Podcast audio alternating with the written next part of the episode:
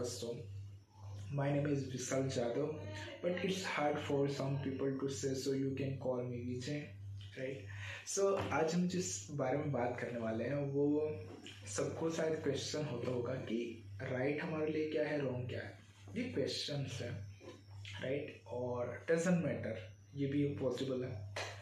But मैं बात कर रहा हूँ जस्ट सेल्फ के बारे में, खुद के बारे में, किसी रूल बुक के बारे में नहीं, राइट?